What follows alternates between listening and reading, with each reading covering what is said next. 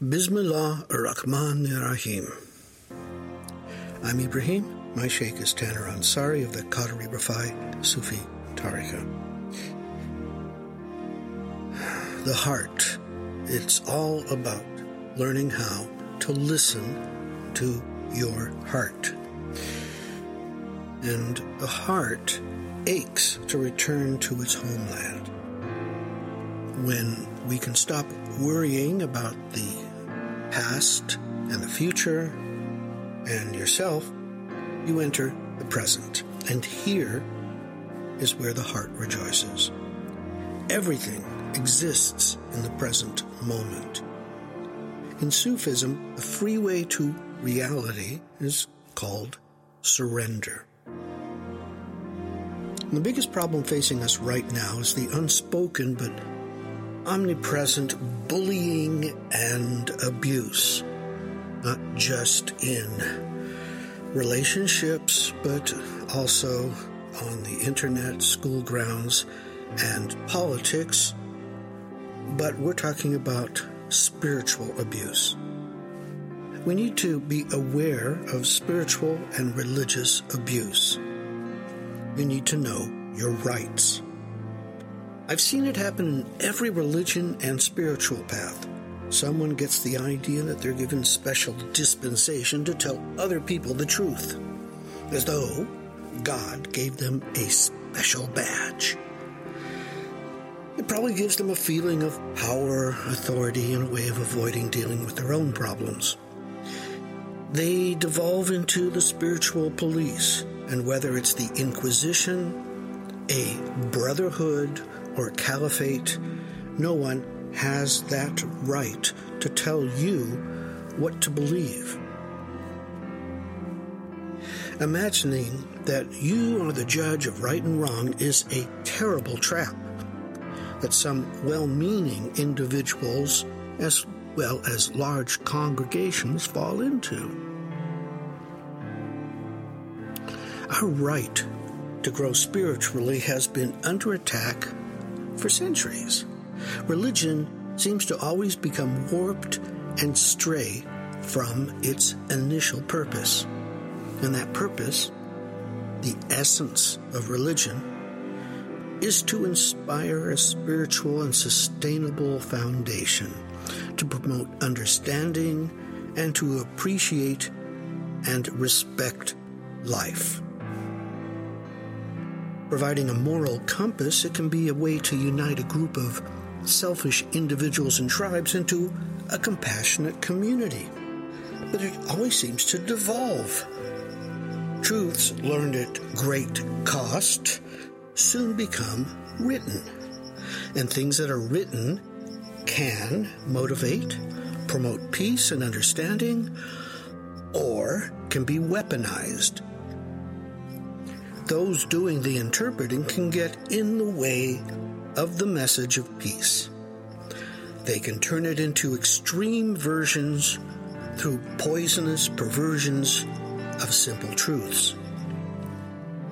When we see these gentle teachings abused by people claiming to represent religion, we tend to shut down everything connected to that source of pain and the refusal or denial to accept the spiritual through natural consequences of abuse is understandable. To push away all things spiritual is a common and natural reaction. See that flying through the air? That's the baby and the bathwater. To be human is to seek love, meaning, a job, family, good food in this short life. Spirit is part of life. We breathe spirit. Spirit refers to breath, inspiration, respiration, spirituality. Breathing is spiritual. The source of religion is the essence of spirit. We learn through choosing to freely give one's heart to seek the meaning of one's purpose is a right. You have a right to find your own spiritual balance. It is a human right to explore and choose a spiritual system that is rational, moderate, and embraces the vast complexity of sciences. It is a right to find a way to handle the infinite knowledge that swells over us every moment.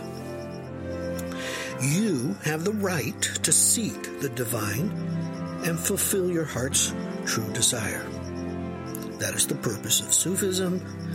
It ain't no religion, it's a practice, not a perfect. Now, here's what I've assembled so far as the seeker's rights. I'm interested to know what you think. First one the guide is not God. The guide is there to lead you towards knowing the divine. No one person can be God or Allah. The heart grows best when it is nurtured with love, safety, comfort, and acceptance. There should be no compulsion. You must be allowed free choice. We learn by knowing our choices and understanding how we choose and not making the same mistake over again. You should be allowed to come and go as you please. You should not have to fork over your life savings or be forced into doing something you feel uncomfortable about. This is something you freely choose to do. There should be no proselytizing, missionary work, or buttonholing others who are not saved. Right number three. No important question should remain unanswered. The guide is there to jumpstart your journey. Your heart should feel at peace, safe, and your spiritual thirst should be getting quenched. When you leave the guide, your heart should feel satisfied, not confused. Your questions should be answered in a way that you understand. This understanding should remain and accumulate. You should be able to put it into practice and add it to your life and the people in it. Right number four. You should not be forced to do anything unethical or immoral. Learning good behavior and right action is paramount to any of the true spiritual practices.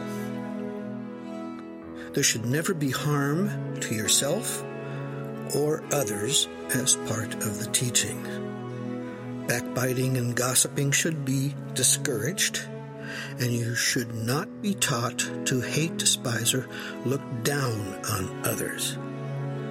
Anyone or anything that preaches or condones martyrdom, suffering, pain, death, or suicide has long since left the fold of a healthy path. I look forward to your questions and comments. Salam alaikum. This is Ibrahim.